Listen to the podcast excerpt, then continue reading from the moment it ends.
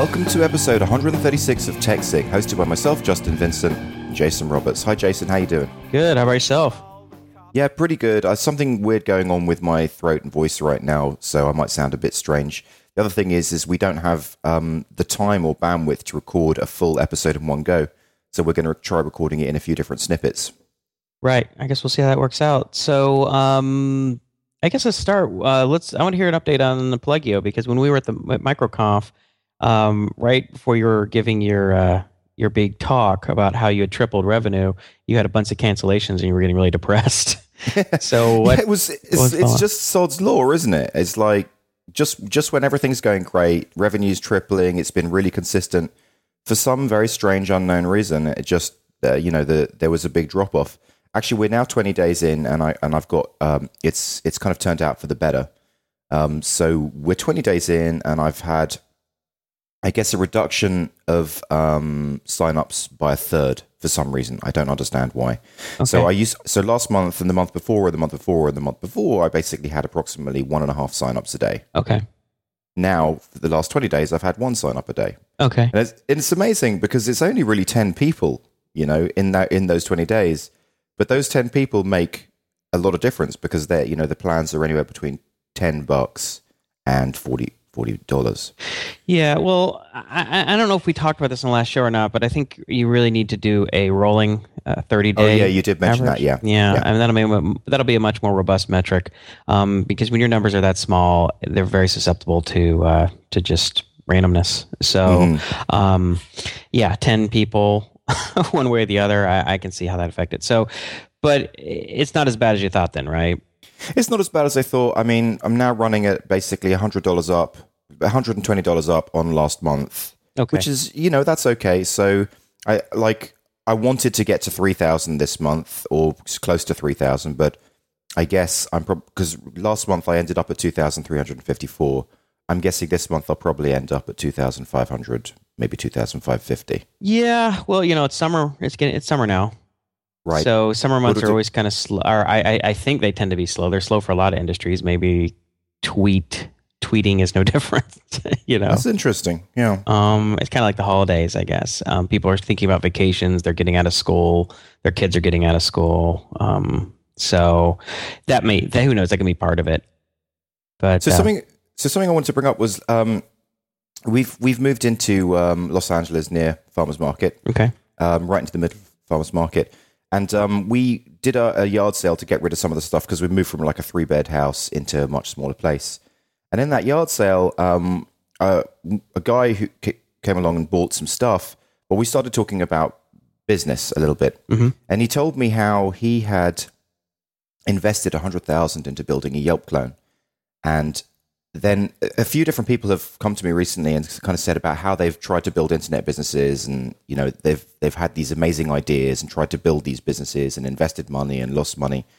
I was just thinking, God, it's it's amazing us what we've spoken about during the last year and a half. Like we've got a lot of knowledge about this now, right? So I wish I could just give them a brain dump and say, Same. look, d- don't don't build something based on an idea. You know, don't build anything before you do mock-ups. You know, don't move forward until you validate your business, find a market, find a problem, etc., etc. It's just so frustrating. I guess a lot of these, uh, a lot of this wisdom is stuff that's sort of bubbled to the top over the last few years. I mean, Yeah. five, six years ago, I, I don't remember people talking much about this stuff, or maybe it just didn't come on my radar. But I think um, the M- the idea of MVP and agile businesses and things like that are uh, a lean business model. Uh, that's all relatively new. Um, those are new concepts. But well, what did the guy? The, did, did he say why the uh, the Yelp clone failed, or he thought it failed? Well, I mean, one, one, one reason is is he he's not a tech guy, so he's basically just uh, put this money into getting it outsourced and built in India. And I was like, dude, don't you know you could you could buy a Yelp clone script for twenty dollars? you know, you've just spent sixty grand or whatever outsourcing that to India. So that was that was kind of interesting, and um, obviously, the, well, not obviously, but I'm guessing the most likely reason is just because of execution, because of lack of marketing, because of the how difficult it is to build something in that way if you're just a you know a non-tech guy. right. Um, I mean, just like there's there's so much involved in building an online business. I mean, it's it seems simple, you know. every because of the whole entrepreneur thing, everyone says, "Oh, oh, yeah, yeah, just just make a website and you can build a business." But it just isn't like that, is it? There's just so much to a little, it. little, little more to it. Yeah, you know, I think I remember meeting the guy who, the founder of Yelp, before when the company Mhm. was just starting. Oh It yeah, was at the Office 2.0 conference, I believe, back in uh, October of 2006, and it was when I was unveiling Prezo. And I think I, I, I was at like one of those, you know, those uh, the dinners, the or the not the dinners, but the um, sort of gathering there the night before the the um, the actual conference. Hmm And you know, he's telling me about Yelp, and you know, it was just yet another idea, right? You know, everybody's like, "Oh, this is my startup." And you're like, "Okay, whatever." it's like this big deal, right? Mm. It's kind of funny looking back on that. So I want to ask you about the outsourcing thing. Um, any is there any update with uh, on the Abu tail? There is an update. Um, I got um, from one of our listeners, Helmut uh, Granada. I hope I'm pronouncing that correctly. Has been listening to the story of my frustrations, and I think he got moved to the point to, say, "Okay, okay, look, you're having such a bad time outsourcing. I'll tell you what, I'll I'll help you out with this." so basically, I got a very generous offer where he would work for me at a, like he's a he's a developer who charges you know significant rates, like a hundred dollars plus an hour. I'm not sure of his exact rate, but he said that he'd work with me at a reduced rate, and um, with the hope of kind of learning some of my business knowledge in return for doing coding. So we've done a couple of sessions together, and obviously he knows what he's doing. I mean, I got further with him in two hours than I did with the other guy in a month. Yeah. So you know, Yep. That's why you you know you. This is the saying like buy cheap, buy twice. not not not just twice. I mean, buy, hundred by cheap, buy fifty times. Yeah, I mean, it's just like you, you pay for quality and you get quality. You pay for expertise and you get it. And you know, it's um, it's not just about not just about someone being able to do it, but being able to do it in a timely manner and doing it the right way. And you get somebody who's an expert, and you think, oh my god, this guy's so expensive. You know, he's you know, two hundred bucks an hour, three hundred dollars an hour, but it might take him just a couple hours, or it might take someone else weeks. And they just know the answer. They just have done it. They practically cutting and That's right. Yeah, exactly. brain. That's what it is. know? That's what it is. Like it, it was amazing to be able to, you know, say stuff by text, and he just got it. Like I didn't have to spend the next two hours explaining that concept. Like, he could just, kind of finish your sentence for you, right? Yeah, He's like, yeah, yeah, yeah, yeah. I know what you're doing. I know what you're doing. yeah.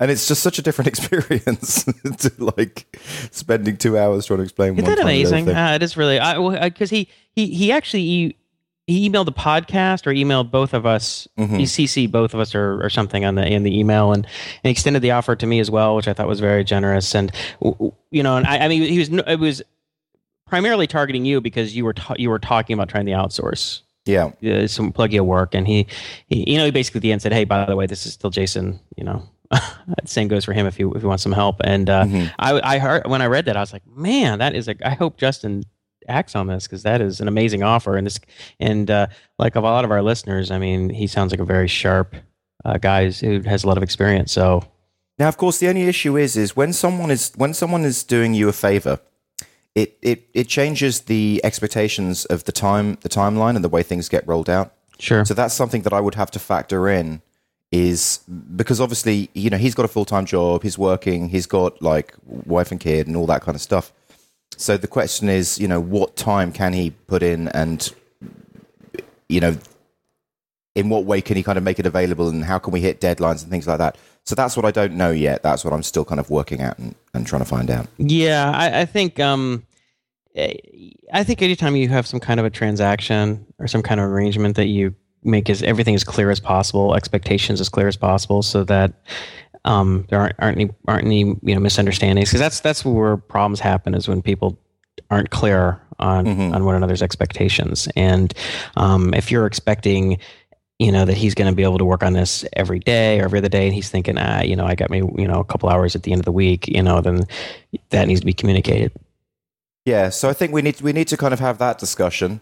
And um, but so far the the the work that he did, I mean, he's already done something that's committed and up up live. You know, what, what, he just did it in a few hours. Um, the ability to edit an existing tweet that's already uh, sent onto the schedule. Okay. There was never there was no ability to ch- to re-edit the date that it got sent out, and he just you know just did that a couple of hours, no problem. That's very cool. Well, good. Yep. Um, and so, uh, well, what what are some of the big things that you're working on in Pluggio right now? What are, are there some big features or big bug fixes that you're going to be focusing on?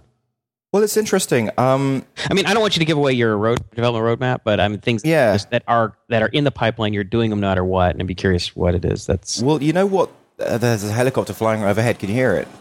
I can. Yeah. Um, because of course, being in the middle of LA, there's a lot more uh, sirens and helicopters now. They call that the ghetto bird. yeah, that's right. Uh, you know what? It's funny because what I'm really thinking about right now is more marketing, and I'm, I'm I am wanting to build um, stuff that's uh, that that needs to be done. So, for example, I did a survey um, with Survey.io. So that was the advice that was given on the um, by uh, Hiten Shah. Hiten, yeah, Hiten Shah. So Hidden Shah of Kiss Met- uh, he's of KISSmetrics and Crazy Egg. So people Right. aren't sure who he is. Yeah. So I've had like 50 survey responses and the, of, of customers who use the use the software. Well, that's not bad. That's a good response. No, it's it's a great response and um, great great figures. Like um, over, I think 67 percent of people uh, would say, "Look, I would be devastated if Pluggio was to go away. You know, I absolutely need this. It's, it's really really important to me." Wow. And and so then I go and look at those people and, and ask them, what, what can I do to improve Pluggio? And what's really strange is that every single person wants something different. Yeah. and I'm, I mean, I'm not kidding. There is no that maybe No cluster, there's no clustering of of Yeah. features based on uh, um, I don't know customer type. Yeah. I mean, may, maybe there's there's you know two people said I want I want a button where I can instantly flag someone as spam. I think that is about as common as it gets between all 60 people, between all 50 Right. people. Wow, that's an interesting problem because you'd think it would not that would necessarily be the case. Ah, Mm-hmm. I guess so. Now what do you do? You figure out. I mean, I guess you what you could do is put those out there as a follow up and say, here are a bunch of features. You know, vote up on the ones that you think that you'd like the most.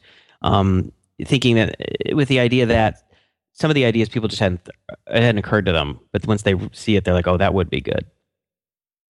Well, yes, that is that is the kind of thing to do. But what I am thinking is perhaps even more is getting even deeper into marketing. I've been reading um, Derek Sivers, Rob Walling, Amy Hoy, and the message that's coming out to me that I'm reading now from all of these people is about effective communication, branding, really building up customer um, sort of love for your product. Because essentially, uh, uh, really, the Derek Sivers stuff is really kind of coming home to me. Like he he's talks about with CD Baby how he has this one email right that when someone uh, buys a CD from CD Baby, the the, e- the automated email that went out. So the first thing he wrote was, you know, in that email, it was like, "Thanks a lot, we're shipping the the CD to you."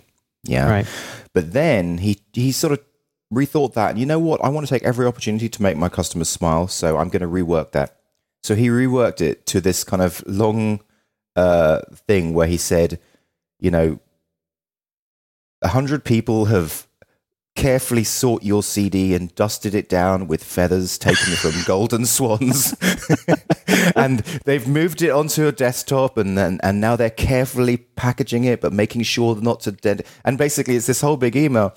And he was just saying how that that one email, like now, if, if you if you search for there's there's some unique test in that email. If you search for that on Google, it's like returns hundred thousand results because so many people were so surprised and amazed and happy and impressed at this email that they blogged about it. They put it on their blog, and he was talking. He basically talked about how every single touch point of his business, everywhere he did, every interaction with a customer, he did something that could make the customers smile. Well, you know that it kind of reminds me of something that Sandy would say to me all the time. She's like, you know, if if someone can make you laugh, you consider them your friend. I mean, she's saying that about me, right? Right. And she, and and and, and I, I I was she meant it to be kind of like you know I was I had a low bar.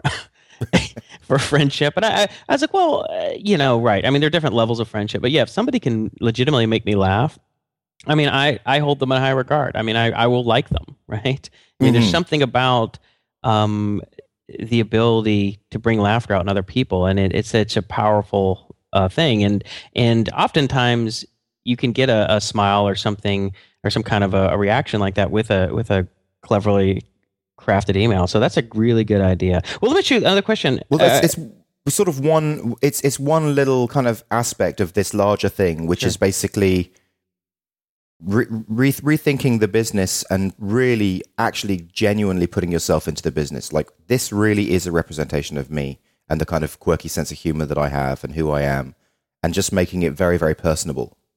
Right. Which Well, I think that's probably isn't good, right now. I think that's a good idea. Well, I mean, the because the, the conventional way of running a business is like you you, you speak in the royal we, Right, yeah. It's just you, and you hide behind this business, and at most there's just like this about page. You know, might just mention your name and you know a little bit of a mini bio. People don't really feel a connection to you, and uh, people feel a connection to people, not to you know. Uh, uh, websites so much. Um, I think that's a really good idea. Was this is this is Derek's new book? Well, yeah. So, so De- Derek has a book. Um, I'm not sure if I'm supposed to talk about it or not, but it's coming out on the 29th. Um, but uh, I don't think I'm supposed to talk about it. it uh, I, I can say that it's coming out, but I don't think I'm supposed to talk about it in detail. Okay, well, we'll talk about. But at, at this point, no, it, you're finding it to be valuable and inspirational, I guess. Yeah, very, very nice. A lot Yeah, of good ideas, huh? Well, Derek's a smart guy, so it's not surprising that there's going to be some good stuff in there. well, oh, uh, a thing I want to ask you is, um, I remember I can't remember what the numbers were, but um, Hiten Shah in his presentation was talking about the product market fit issue, and that when they created that survey survey IO um, product, where where they would the idea was that you, you would send the survey to your customers, and one of the key question was how upset would you be if this product was no longer available? Mhm. And I guess Sean Ellis worked with Hiten to come up with this um, survey, right? Yeah. And and and that's this is Sean Ellis's uh, product market fit is sort of his big thing, his specialty. And the idea was if it was less than like twenty percent of people really cared, then you were in big trouble and you rethink. If it was twenty to forty percent was something like you needed to rethink it, and you might need to sort of reposition it to some degree. Degree, and if it was greater, it was greater than. 50 or 60% you were in good shape. I, I can't remember those numbers. Do you remember what those numbers were? I don't remember the numbers. I just know that Pluggio basically gets actually looking here now. Sixty-five point three percent people would be very disappointed if Pluggio was no longer existed. Yeah, so we got to look that up. Um, I, I- don't know. I, I, I'd, I'd like to know what those numbers are. About seven, seven. I think over seventy percent. I think you're probably in really good shape. Mm-hmm. Um, yeah, that's great. So, so the other interesting thing is, is that I would say thirty-five percent of people are referrals via a friend or a colleague, wait, wait, what, what, what percentage was that? Thirty-five percent. Thirty percent of referrals. Okay. Yeah, basically 35 like the question is how how did you discover Pluggio? So actually it's um it says 29.4% were referred by a friend or colleague, but then it has another another section called other please specify. Right. And basically that makes up 21%, but like 80% of those are people saying a friend told me. They just didn't choose the friend or colleague question right. answer. Yeah. So so a significant portion of people basically um to, it was word of mouth, and that's that's kind of that coupled along with uh, this other thing. Oh oh, there was another thing that I was listening to. Um, a, a great uh, podcast um by Andrew Warner of Mixergy. Mhm.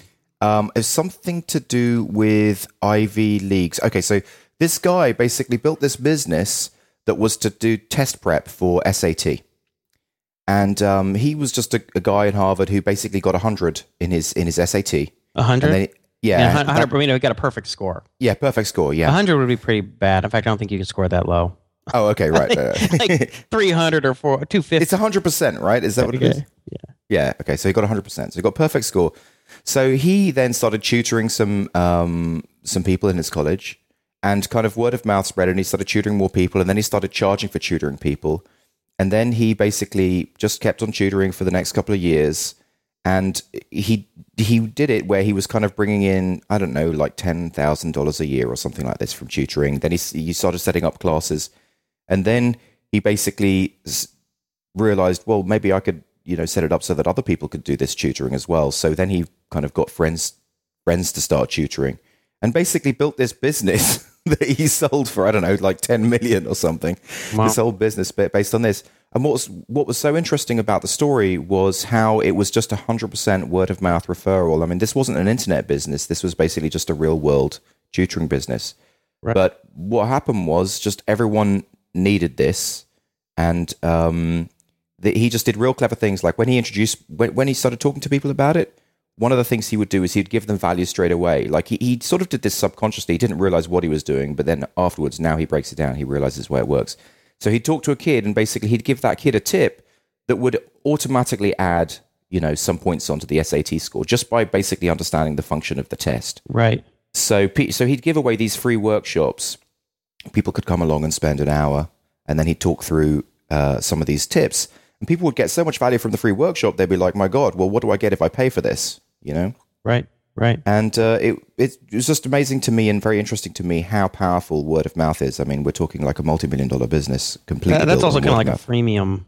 Uh, Yeah, that's right. Yeah, he was doing right? freemium. A free, he was doing offline freemium. offline freemium. You know, and you can do freemium things like that too, in terms of you know people will give away a little information or something via email or whatever, but then buy the ebook. Or there's a there's the first chapter's free. Um, you can buy the ebook. I mean, there's all these sort of variations on that, but you want to give people an opportunity to see what what kind of value you can offer. And um, anyway, but the the idea of that's word of mouth. I mean, I'll bet you a lot of businesses. You could probably say that about you know that the marketing is uh, the the reaching out and advertising in that way is probably not so effective. But once you can get your customers using it, and then just that that that is a big source. I mean, I don't I have mean- any. I don't have any numbers on that. I would just. Yeah. I would bet that, that that you can find a lot of businesses that that's more the case. I really like the idea of giving away more value than you get in a way. You know, I really like that idea that you're just really helping people out. You're giving something as valuable as, as possible, even for free. And then when they sign up, they get something even better, you know? Yeah, I mean, you you're right. I mean, ultimately, you you you have to make enough revenue to make it a sustainable business. Otherwise, it's just a charity, in which case, and usually that's not sustainable. so Mhm. you, it ultimately has to be a net positive for you. But luckily, with on the on the web or in technology, you can create something, and there's so much leverage and and so much margin in just creating something once that works really well, and then it helps so many people, saves them so many hours. I mean, you think how many hours have you spent on Pluggio? and you say, and how many hours have you saved all of your potential, all of your clients or customers at this? And then, you know, or maybe all your potential customers over the next year. You'll hopefully Mhm. will save them many more hours than you actually put into Pluggio by a Mhm, huge That's margin I and that would be a big positive. Um, I, I saw I just saw a video um, of uh, it was an interview of uh, Paul Graham, and he was talking about that uh, you know startups should make people's lives better, and it's not just say from some sort of idealism. It's just that that's what makes businesses work, right? I mean, Yeah. people you know pay for things that they that create value for them, that they entertain them or make them money or save them time or whatever. They just, they make their lives better. So if you focus on making people's lives better, solving a hard, you know, which is another way of just of saying solving a problem, then you're in a good you have a good chance of, of winning, assuming that you know you can control your costs or whatever. But uh, you know, figure out a, a, a margin. But uh, yeah, I think that's just, just kind of another way another way of saying what you're what you're saying. Okay, so just quickly, we've got um, a couple of donations to talk about. Okay. uh, to the show. Um, so I'll start off by talking about Tyler Nichols. Um, Tyler Nichols is a listener who's donated ten dollars for a shout out. Thanks a lot, Tyler. Um, so uh, you can go to techzinglive.com forward slash donate if you want to donate some money to the show. We do actually need some money at the moment because we bought um, a field trip recorder to go down to TechZing. So I think we're out of pocket. So, sorry, to go down to MicroConf, and that was what we recorded that on. I think we're out of pocket, uh, th- sort of like three hundred dollars right now. So it'd be great to get some donations. Oh, really? Um, we're we're 300 in the hole. I think so, yeah. Oh. So um, now we've got we've got another donation just before MicroConf from uh, Robin Durden, and I don't know if I'm pronouncing that correctly, but I hope I am. Robin Durden donated 150 dollars to us, Wow. and with the um, with the explicit instructions that you and I should go for a meal in Las Vegas and have have a nice meal with you know nice wine, nice food, etc., etc. Now, what he didn't know is that that would be literally impossible to do with you Because I don't drink wine. because you don't drink wine and you also don't you're not really into you're not a foodie right so i mean i'm you know the truth is it would probably take about a year to spend $150 on meals with you I'm not quite that bad. but i mean we we don't we see each other get, we could enough go and- we could go out and get some expensive sushi, I guess. but we go we go to we go to wahoo's right for example it usually costs like six dollars for a meal Right. so um and, and we probably only do that once a month max right so $150 would keep us in uh, food for the next year but the but the thing is um that we did have a good meal uh, with listeners out there, and uh, which I paid for, which was coincidentally around one hundred and fifty dollars. And I promised on the show that I would take everyone who was there to Applebee's and take take everyone out. And we didn't go to a, that a Applebee's. promise or a threat? It was a threat. so so we did end up having that great meal with with those guys, and I did spend that hundred and fifty dollars, and I was I wasn't thinking of putting this money for the donation but, uh, towards that, but now, given that there's no way to really spend this money on. Uh, on a meal with you, it probably like so. I, I sent him back that email. Would you like to buy that meal? So he said yes. So of course now I look like a complete cheapskate because I've got took the credit for paying for that meal, but in actual fact it's Robin Durden who paid for that meal now. Yeah, Robin, thanks for the ribeye steak. Is that, yeah, I ordered the ribeye because I thought you were paying for it. well, you it, it, that's kind of ironic. So Robin did end, end up getting you the an ex, something expensive. that was that was great. Well, that was a lot of fun. I have to say that that dinner for me made the whole trip.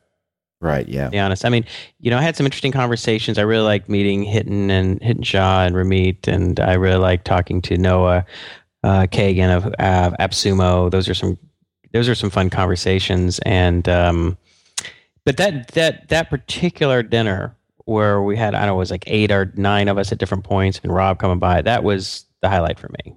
That It was a lot of fun. It was like a four hour dinner too, right? I mean, it was like a Yeah. dinner, and then we just sat around drinking and talking, but that was great.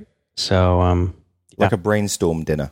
it was. It was a combination. It was we brainstorming info and just talking about everything. But uh, it was really a lot of fun meeting um, so many of our listeners. And so th- thanks a lot, Robin. That was very. Well, so so then you went to um where where did you go to?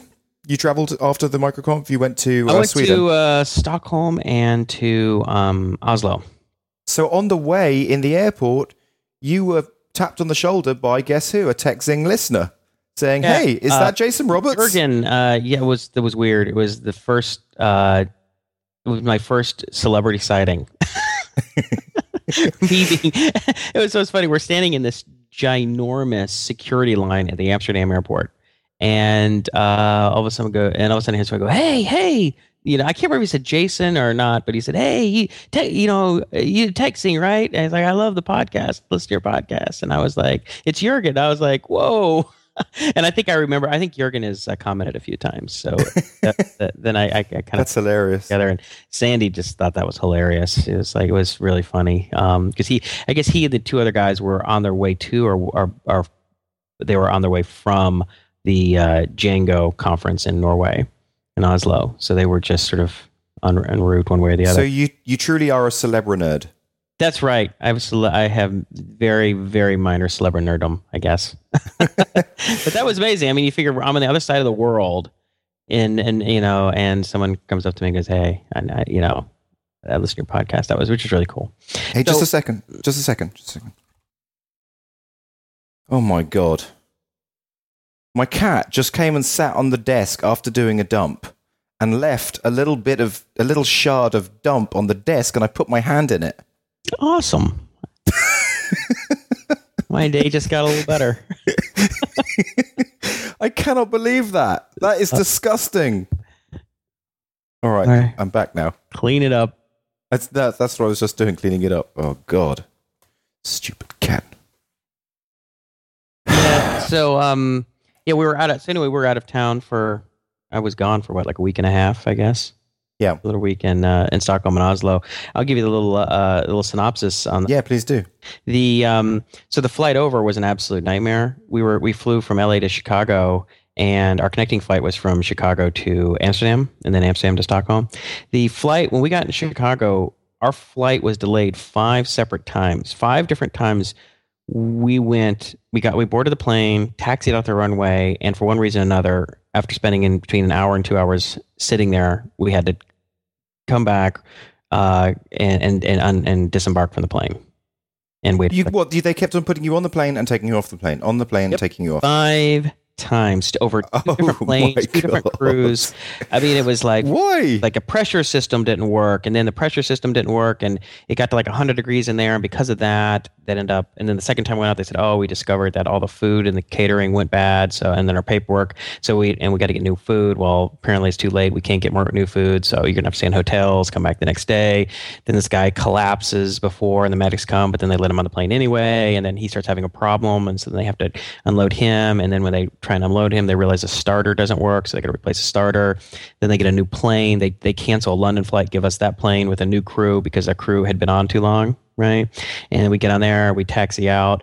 Turns out that the um, the uh, the brakes brake needs to be replaced, and so you have to go back out. I mean, it was unbelievable. Were you thinking that maybe maybe it was like I don't know, like I the thought we were on event or Fringe or something? I Yeah, like a TV show called "You're Screwed." but but maybe like the universe was stopping you from getting killed. It was unbelievable. know? I mean, people started disappearing off the flight. You know, there was like an old guy who was sitting next to us, and like after the second or third time, he was just gone. Like he just- he gave just- up. He's like, wherever I want to go, I just don't care that much anymore. it's just an absolute nightmare. And um, you know, we were supposed to arrive in uh, Stockholm like I think around lunchtime on uh, Thursday, and we Mhm. were getting in at like 10 p.m. on Friday, um, and just in time for the wedding. And then when we thought everything was, you know, once we got to Stockholm, we're oh, thank God, you know, it's all behind us. Finally, we're here. Okay, now let's just you know enjoy our time. Well, that night we got food poisoning from what Are you? uh, whatever we ate on the plane because that was the only thing that we had eaten before then. And, and, and the last flight was from SAS, which is the Swedish airline. Oh my god! Uh, so we had we were both Sandy and I were both up all night long with food poisoning. So on the whole next day, of course, if you've had food poisoning, you'll know you're just kind of like So you were you were at the wedding with all the nice food and you couldn't eat anything because I you had barely, you know, I was just kind of sitting there. Like for breakfast, I had like, you know, Sandy and I shared a cup of tea. You could barely sip it, you know, or like, oh. And this f- friend of the grooms, he's a really nice guy. He stops by. We're sitting in the hotel lobby in Stockholm, and he stops by and he's like, he's like, hey, it's a beautiful day. I got the car outside. I know you guys aren't feeling well. Take your time, you know, and uh, we're gonna, I'm gonna drive you out. We're gonna drive you out because we're, it was the wedding was an island. So we're gonna drive. He was gonna drive us out to the ferry and then take the ferry across. And uh, so you know, we're barely able to like get to the car. Like, oh, just don't drive too fast, you know. oh my uh, god! it was an absolute nightmare. But um, once that was over, it, you know, I mean, I didn't eat a ton the next day, obviously, but um, you know, that was that was quite a, an adventure on the way over. But the synopsis, I, I've never been to Scandinavia before, hmm and I have to say, eh, first of all, Scandinavia is beautiful. I mean, it's just gorgeous. It's mostly um, it's mostly pretty. Uh, there's a lot of trees, and it's it's pretty. Um, I don't know, undeveloped. I think. Yeah. a lot of it, and um, Stockholm itself is just gorgeous. I I, I, talk, I kept saying like, this is just freaky. It's too perfect. It's kind of weirding me out. I feel like Yeah. like something's going on. You know, like I'm like we're gonna be sacrificed at midnight or something. it's like, and another weird thing was like everybody looked like us. Did it feel like home? No, it felt really freaky actually, because everyone there. I mean, not everybody had blonde hair and blue eyes, but Sandy and I both have blonde hair and blue eyes, and so we. So you looked completely like you fit in, and and everyone was probably amazed when you spoke in an English American accent. yeah, we're just like we were the land of clones. You know, it was just bizarre. Uh, well, you know, the the funny thing was is that uh, the other thing is like everybody there was really good looking and and, and fit and fashionably dressed. Yeah. I kept telling Sandy, I feel like we're in the middle of a Ralph Lauren photo shoot. I'm gonna get paid scale for this. I mean, where's the camera crew? Because all the guys are like, you know, everybody's dressed. They, they're all dressed like, uh, you know, they're they're like a tight fitting Izod and and uh, you know, they're I don't know, Bermuda shorts and these sort of uh, designer glasses and and I mean, it was just I swear to God, I just felt like we were in a photo shoot. I mean, it's just weird. And of course, the city is immaculate. There's like no garbage. It's the architecture is gorgeous. It was just Mhm. really really funny in that way. It was almost, it was like so per, it was too perfect that it just felt weird. Okay. But um and uh but I think we're um we're actually talking about maybe next summer, the summer after, more likely is is go and spend the summer there and just rent a, an apartment and, and spend the summer in Stockholm.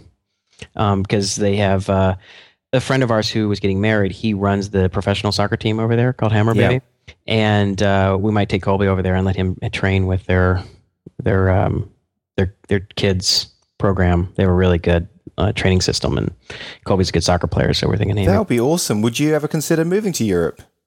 Uh, well, I don't know. Sandy loves that. She she was kind of like didn't want to leave. she Wow. was call back the parents to ship up the kids and send them to to to, to Stockholm. But then we went to uh, Oslo, and Oslo wa- is a beautiful city too, but it's a little grittier than uh, Stockholm. I mean, Yeah. Stockholm is just like there's no garbage. There's no. I don't think you're allowed to be there if you're ugly or more than ten pounds overweight. you have to be attractive, thin, you know, perfectly dressed. I, you know, I. It's like a. It's almost like being like in Disneyland or something. You know, like only like the fake town or something. And because it's just too perfect, but Oslo was a little more real. It was a little real. Like you felt like you, you'd see a few homeless people, and you'd see, and, and it is a little more diverse uh, ethnically. You'd see some Arabs or Asians or, you know, whatever. Right? It wasn't like Mhm. everybody was Scandinavian, so it felt like you were in a real city. And um, which I wouldn't have thought that I would have cared about that, but I felt I felt a little more comfortable to me. Interesting. And uh, so I would say, like, I kept on saying, I was like, if Stockholm was country club, Oslo's punk rock. and so you met? Did you meet Guyon then? Obviously, I'm guessing you yeah. did. And so we spent uh, two two days with Guyon. So Guyon is uh, a friend of mine. I've been I work with on Prezo, Prezo, and and we've been working together for quite a while now on App Ignite. And he he and I also do some consulting work together. How long have you been working with him? Since 2005, sometime. I'd so five years, and this is the first time you've met him. Yeah, yeah, and Sandy and his wife Louise are Facebook friends, so they share lots of back and forth, lots of photos of families and comment back and forth. And so they oh. established a little bit of a friendship. And uh, so we spent a fair amount of time, you know, traveling. You know, we did some sightseeing with them, you know, the ferry tours of the fjords and walking around the city and stuff. And then we spent some time with their family. Um, and uh, we went to their, actually, their kids' high school. Or no, their elementary school had like a end of year, like every class sings a song, you know, for the summer mm-hmm. That's cool. and uh, it was like something out of a movie. like it was, it was so perfect. Sandy was just like, I can't believe this, how perfect this place is, and uh, we. Um, uh, it was funny. There's this this this one class that was the best. It was my favorite. Uh, well, there was a couple interesting ones. One did like a blue man group kind of a thing where they like different instruments and they're like hitting every, you know different kinds of things and making music from these weird um, and they're not even not even instruments. But the one that was the cutest was like I don't know maybe third graders or fourth graders, and uh, there was like this Katy Perry song. I think I don't know. I don't know what song it was, but it was this really great song that they they all they had this big dance routine too, and they're all kind of the whole class is dancing to it, and then all the little brothers and sisters are up behind on the hill behind it, kind of following along dancing. It was like you know, it was just so cute. It was just hard to even put in words, but um, yeah, so, so that, was a, that, was a, that was a blast. Okay, so what was it like to meet Guyon after five years? I mean, just what, what did you talk about? What did you? I mean, no, it's just you... a little underwhelming, you know.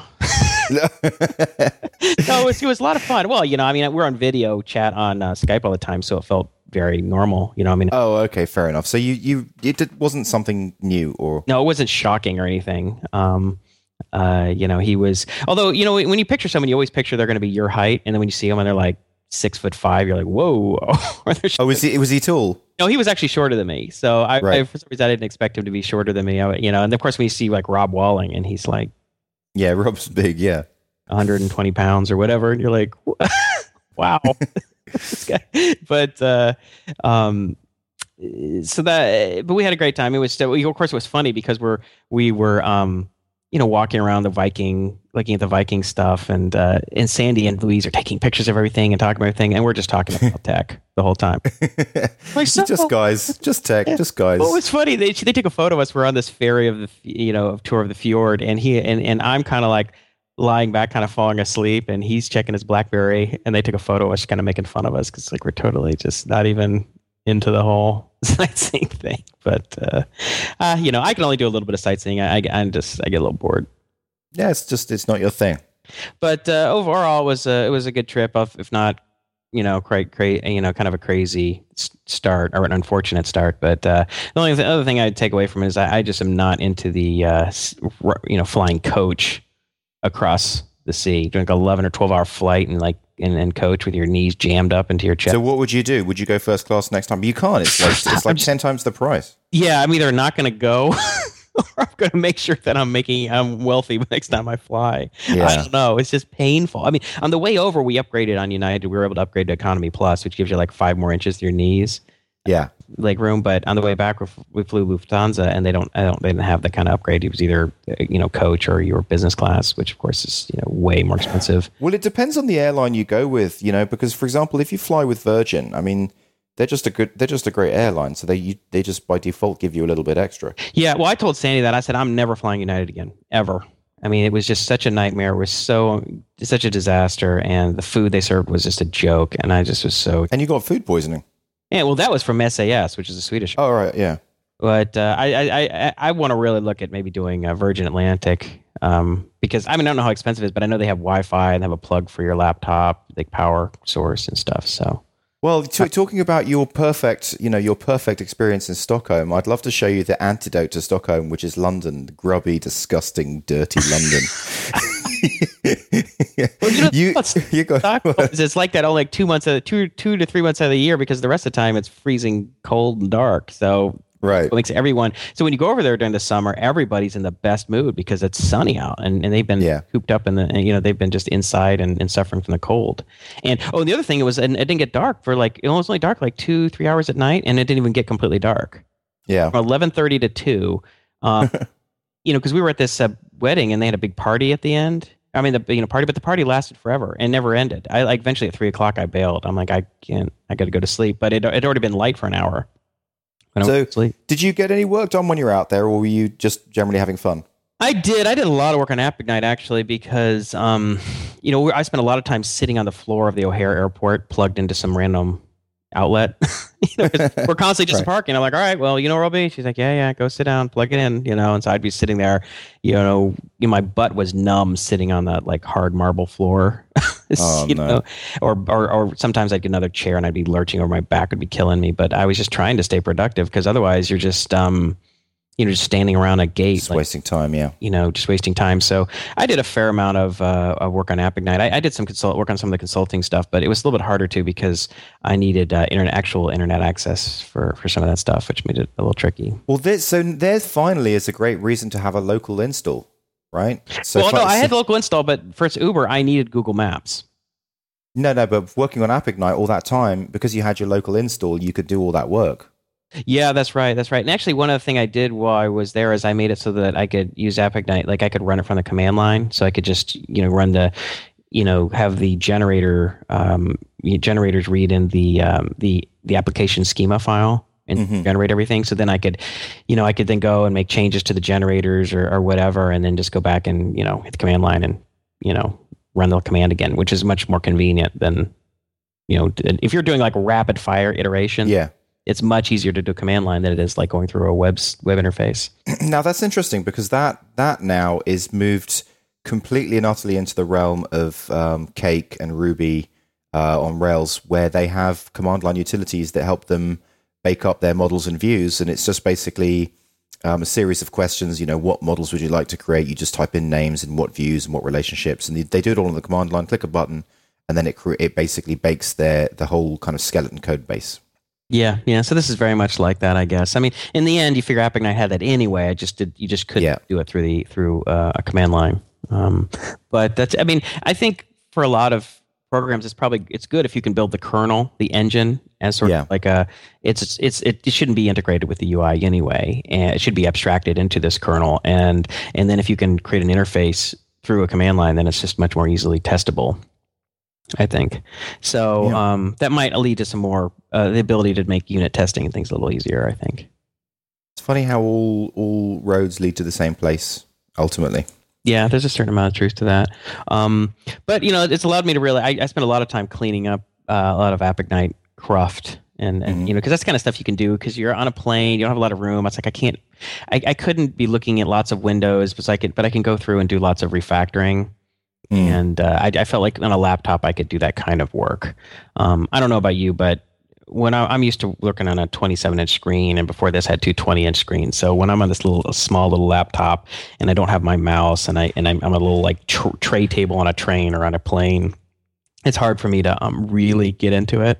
So I have to kind of pick a very sort of uh, specific thing to work on. Well, of course, I do everything on my laptop the same, which is the same size as the laptop that you took there.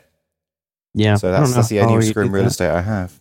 I don't know how you could do that. I, I, you know, I mean, I guess you just get used to it. You figure out a way to be productive. But I feel like, you know, when I'm sitting, a lot of it is also for how I'm sitting. So if I'm sitting at home and I have my big, comfy chair that I can lean back in, and I have a big, giant screen and a mouse, then I feel I can really fly. But when I'm kind of hunched over this little laptop, I just, I'm just, I feel like I'm working at like thirty percent. That no, that's definitely. I mean, I definitely feel that way as well. Like w- when I'm, yeah. I mean, I I can't use my laptop in those planes. There's just not enough space. The only time I've ever been able to do it was when I got upgraded to uh, first class one time. Yeah, that was. I tell you, when you walk past those first class chairs, you're like, man, this is good living. this is good living. I, Yeah. you you feel like an idiot coming back from that. You look at how people get crammed in like sardines in the coach. It's just ah, it's yeah. just it's not only is it painful. It's like almost like it's it's almost humiliating. You know, you look. It's like I can't believe I'm sitting like this. well, they got to make money. I guess they do, but uh, I don't know. I'm It's it's you know what that I mean that whole thing is because of commoditization, right? Which which just basically drives it down. People want to get from A to B as cheap as possible. Like I'm sure that when when a plane started off, it didn't start that way. You know, Yeah, yeah. I guess, and, and then people just get sort of acclimated to it, and they feel they can find a market. People are more uh, are less interested than being comfortable than they are than just than flying cheaply, and Yeah. they can make more money that way. But I, you know, because I think obviously when, when when commercial flights started, I think it was much more of a luxury, luxury as you'd Yeah. imagine, right? So, um, but I guess maybe I guess probably the older I get, the less. Uh, less I'm concerned about price, the more I'm concerned about not being uncomfortable and pissed off. so you don't like- want to go on camping trips. I'm not so interested in that. You know, it's like uh, it's like you know when you're like in college, you can stay, and you go traveling in Europe, you can stay in hostels or little crappy one and two star hotels that are just like practically inf- infected with disease and stuff, and you're like, eh, whatever, right?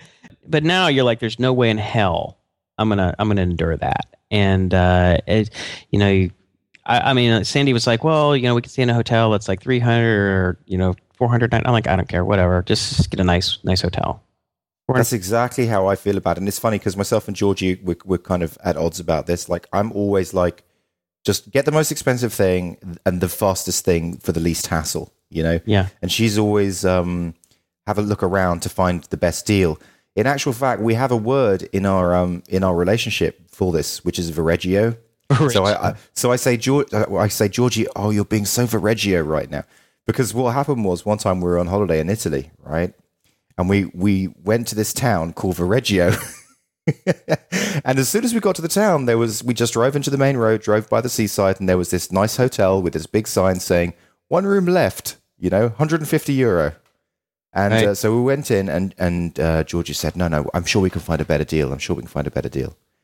So after six hours of hunting around, we couldn't find anywhere. We went back to this place, and the room was gone. Yeah. And that's the reason why I say Viareggio. to yeah, that's a good word. I, yeah, it's it's it's it's just so painful, and I think you know, especially when you work as a consultant, you think, well, here's my hourly rate, and like, what are my hours worth? And if I'm comfortable, I can get work done. yeah, You know, and then I mean, I, I even like just an hour or two work done for the in the week. I mean, it'll or you know, a few hours work done here and there. I mean, I'll pay for it plus some, and Yeah. I'd rather just be comfortable and. I, I don't know. I mean, you know, I, the, uh, you know, the, you get a you get a marginal return. Uh, it's there's not a marginal improvement at a certain point, right? I mean, at some point, there's, there's a big difference between a hundred dollar hotel and a three hundred, but there's not that big a difference between a three hundred and a five hundred, and even Yeah. less between a five hundred and a thousand dollar night hotel. Um, but it's just that you know I'd rather spend a little bit more and, and get and get the nicer hotel. It's just like when we upgraded, it cost I think one hundred fifty dollars to upgrade to economy plus to get those five more inches. Hmm. But that made all the difference. You know, five Yeah. inches, like I can work. I don't because I mean, you know, even then it was like I was still the guy leaned back in his chair and my practically broke my the laptop monitor. Got yeah. caught and it was like crunch, you know. Oh my god. And uh, you're like, well, I, I mean, I just need a little space here. I need to be able to work because if I can get three hours of work done on this, you know, eight or ten hour flight, then you know, which I don't mind doing, which is gonna make my clients happy, and you know, that's gonna play for this upgrade, you know, three times, three or four times over. So So, talking about travel, I am most likely going to be going down to New Hampshire for a month. up, Up, Up. to New Hampshire for a month. but sure, you can go down. You just go down past the North Pole, South Pole, come back up the other side of the Earth, and you're there. Okay, I'll be going up to up to uh, New Hampshire for a month. So that that's going to be interesting to see. And and basically, we're trying to get a product out. Uh, we're working ten hour days uh, for a month. Really hard to get that out. Be interesting to see how we fit things like podcasts and uh, Pluggio and all that stuff into that. Yeah, we might have to do a bunch of little segment recordings. Yeah. Although we we were supposed to do a segment recording here, and we're fifty minutes in now. Yeah, great. yeah. Probably need to put a cork in this one in a minute because I think Curtis is going to be here pretty quick, pretty soon. He's he's supposed to be here now. Um, Curtis is actually in town. Should have surprised me. I got back from uh, yeah, from uh, Europe and I brought him up on Skype. I'm like, hey, what's going on? He's like, I'm in LA. I'm coming over Yeah. Monday. I'm like, oh, okay, cool. so uh, he's, but he runs a little later schedule than me. So he, he at 10:30, I guess he'll be here. Or he's supposed to be in here at 10:30. So he's probably parking the car now. All right. Well, is there anything else that you wanted to talk about just before we close it? Oh, I just have a couple of things that we should that were brought up in the comments. We should cover real quickly. Yeah, go go.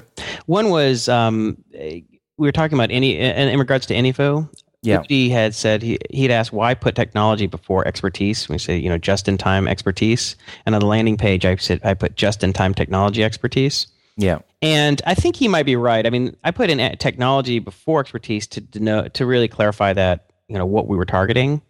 but I think if if there might be a lot of other um, visual um, things, visual elements that will indicate that this is technology, and maybe we'll get in things related to to technology. But um, just in time expertise is a lot sounds a lot cleaner than just in time technology expertise. Yeah, yeah. No, I th- I, th- I like that. I think he's right. Is that what did I put on the mock-up? I don't remember. You said a bunch of stuff about ninjas and stuff. I think I just said just-in-time Hire a expertise. ninja. Like ninja BA. I'm like, what are you talking about? You're gonna look crazy. You're taking. You're taking the uh, metaphor a little far, but um, but yeah, something like that. Something like I think just-in-time expertise is is good. The Okay. um, uh, Matt uh, left a comment, and he he he he was concerned, obviously, that AnyFu was going to be a major distraction from. Oh yeah, this is a good comment. Let's talk about this. So um, so basically, he, Matt said um, he basically said, Justin, you've recently refocused on Pluggio and have had great returns. Why not keep driving that? Um, you said you'd, you'd prefer to start things and get them to the point where you have to focus on the business stuff, but I think that's counterproductive in the long run. I think that putting your efforts into making a successful thing even more successful will, will reap more rewards than having many small things. Um, so he's saying Rob Walling is the exception, not the rule. And then for you, there's there's too much for me to read, but basically he's saying, look, are you sure you want to do this versus work on App Ignite? Mhm. Um, so what do you think? What's your take? Well, okay. So the the the way that we've talked about partitioning the workload is I'm going to do more of the um, the coding of the core site, and you're going to do more uh, uh, of the other stuff. and the core site is really uh, a an App Ignite issue, right? Yeah. So it sort of it allows me to use AnyFu as sort of a showcase um, or use case for App Ignite, and and, and um, which is good um, for me. I mean, it's just it's just like this last consulting project that I did where I was used App Ignite to generate it, but then there were things about it that were just uh, too complicated or not quite supported yet by App Ignite. So I had to generate stuff and then kind of do a little bit of custom wiring.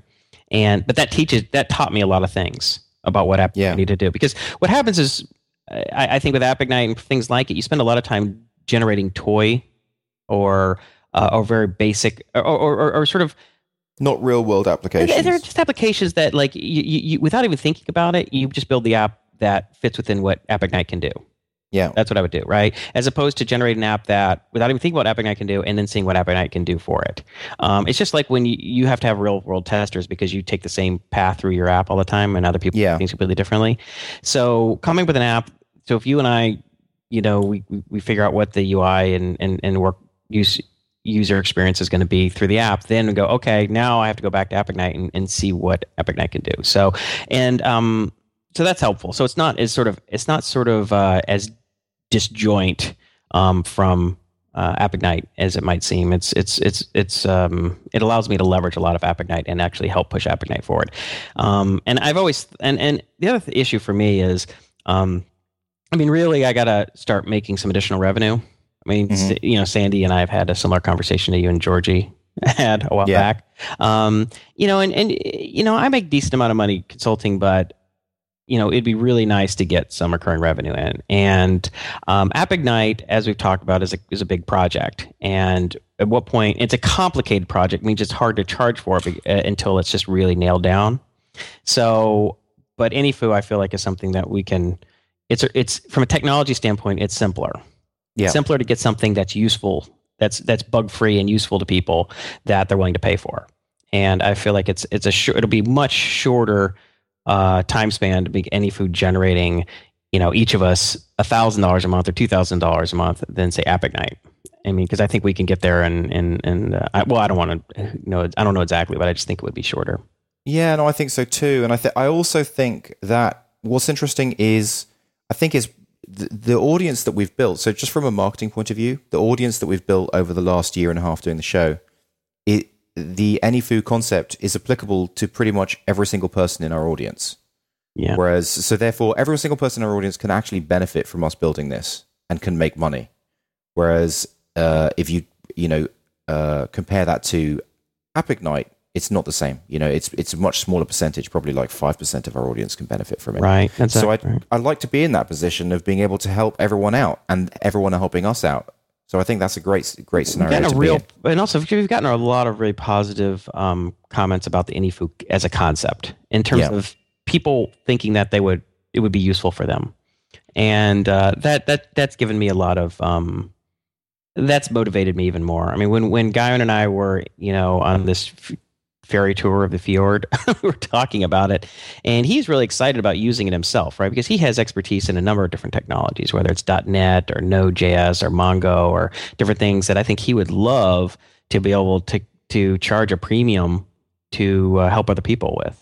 Hmm I mean, he, he, you know, and he was giving me a lot of ideas as a potential user. And I, I kind of, you know, I was wondering, like, well, what, what would Guyon think if I'm working on this AnyFu thing too? And, you know, he didn't seem to have any kind of issue with it. And he was just more like, just get it up because I'd like to use it, which I Mhm. thought was um, kind of a good, good sign. So we've promised not to talk about it too much before we start executing on it. So now we are going to start executing on it, and we need to. That's something we need to like steal. You know, fifteen minutes uh, sessions, uh, thirty minute sessions to start knocking that out Yeah. as of this week.